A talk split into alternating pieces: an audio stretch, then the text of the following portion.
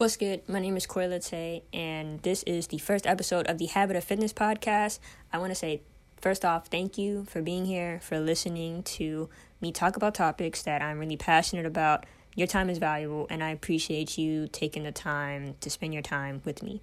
So, throughout this podcast, I'm going to be talking about taking the mentality behind being athletic and applying it to a much broader scale throughout my personal journey with fitness, I've learned that first off, fitness is much more than just a workout. It's much more than just a couple habits. It's an accumulation of habits that creates a lifestyle which requires a lot of change.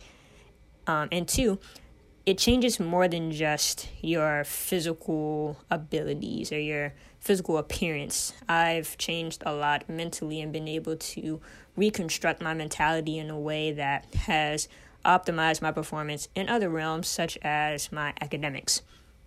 So, a little bit about me I am a NASM certified personal trainer, and I have been for about a, a year and a half. Um, I'm 22 years old, I also just recently graduated from the University of Maryland with a degree in psychology. So, I love incorporating just the different things that I've learned throughout my college experience with my studies, but also just what I do as a hobby, which would be fitness, and how teaching people how it can help them optimize their performance in other areas of life, whether they are into the arts, the sciences, these different principles can help you in a lot of different dimensions.